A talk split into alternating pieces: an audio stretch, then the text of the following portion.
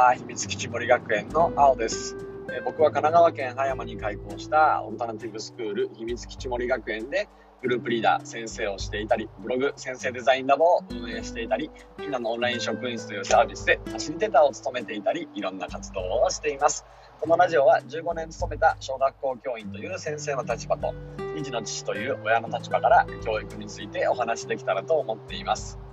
さて、えー、今日は朝2本目ということで撮っていきたいなと思います。えー、おそらく帰りは、え、ー、と今日はね、じっくり見学者の方と僕は2時間で、対話する時間をとってますので、非常に、えーと、楽しく豊かな時間になるんじゃないかなと思っていますが、車に乗ってる時にきっとその人が横にいて送っていきながら話をしているのかなというふうに思いますので、え今日はここに撮っておきたいなっていうふうに思います。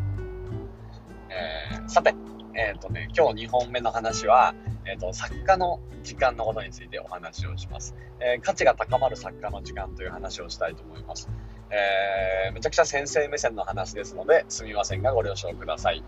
え価値が高まる作家の時間については、えっ、と、僕も作家の時間っていうのは、まず、えっ、と、ライティングワークショップっていうアメリカのね、えっ、と、書く時間を、え帯で取るような、えそのワークショップ型の授業ということで、え注目を集めました。そして日本にも、えーと、プロジェクトワークショップというね、吉田慎一郎さんが中心とした、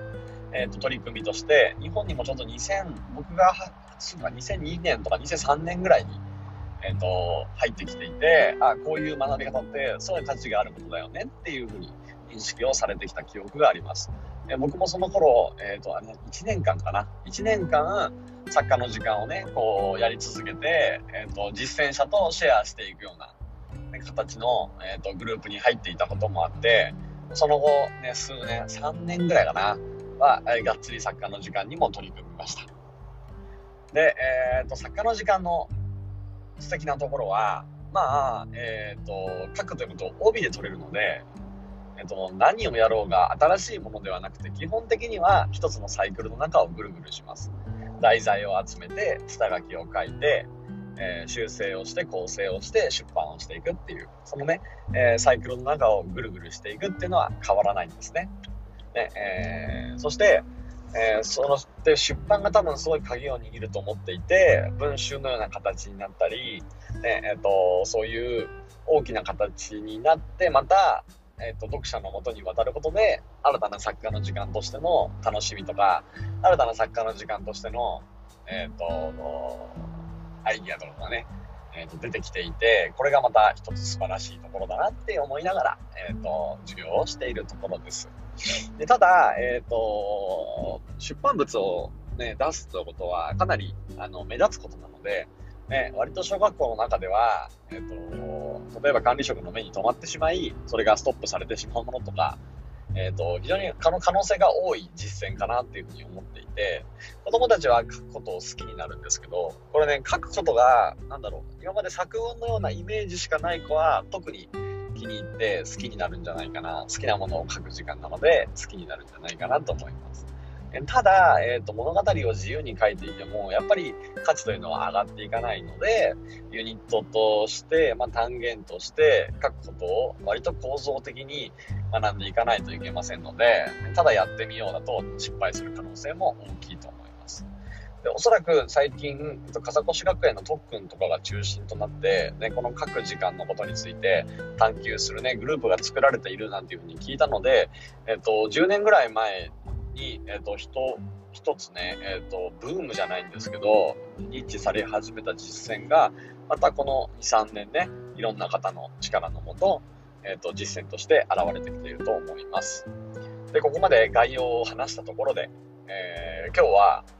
えっとまあ、そこが1個突き抜けたよっていう話をしたいと思っています。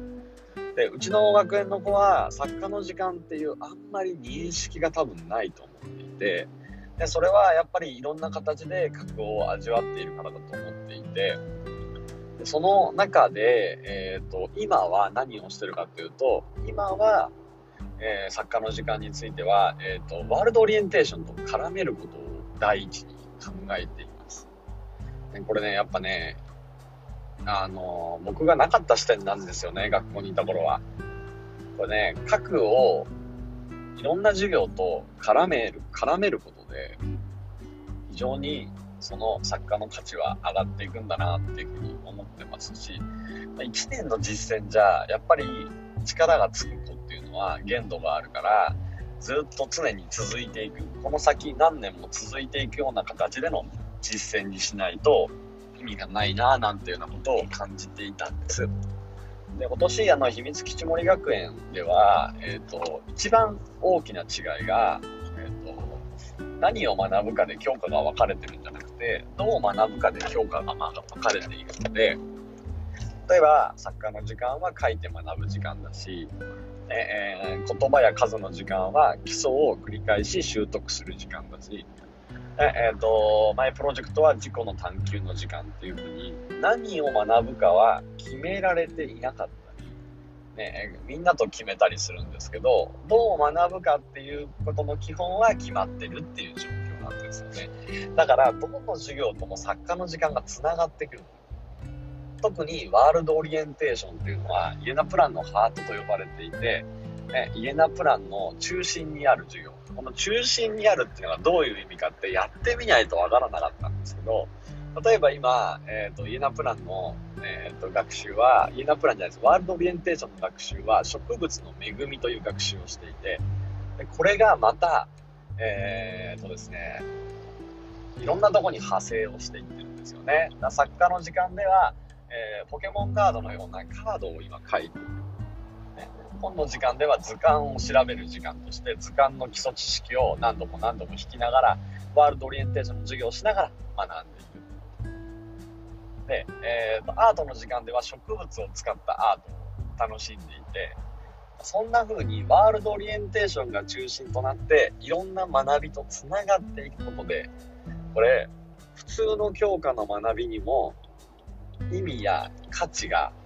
ね、見出せるってことこれが非常に大きいんだなっていうふうに思っています。作家も、じゃあ今日詩人やるよとか、図鑑やるよとか、そういうことではなくて、ワールドオリエンテーションで学んでいるから、作家の時間ではこういうことを学んで作家で試していこうねって。それがお互いの教科の学びをより豊かにするんだなっていうふうに思っています。この視点が全くなかったので、ユニットとか単元っていう発想にしかならないんですけど、そうじゃなくて、植物なら植物で、それと図鑑を絡めて学習していく。この交えて学習する、絡めて学習するっていう、この基本があるからこそ、えー、大事になっていくんだなっていうふうに思っています。ねえー、そんな形で、えー、っとですね、今日はね、えー、作家の時間をね、えっ、ー、と、ことをパワーアップさせるために、今こんなことを思ってるよっていうのをお話をさせていただきました。はい。多分今、ここの辺で鈴が鳴ると思いますが、あ、鳴らない。なんでだろう。ちょっとよくわかりませんが、もうすぐ今日は到着するので、少し早いですが、ここまでとしたいと思います。えーとですね、今日は、えっ、ー、と、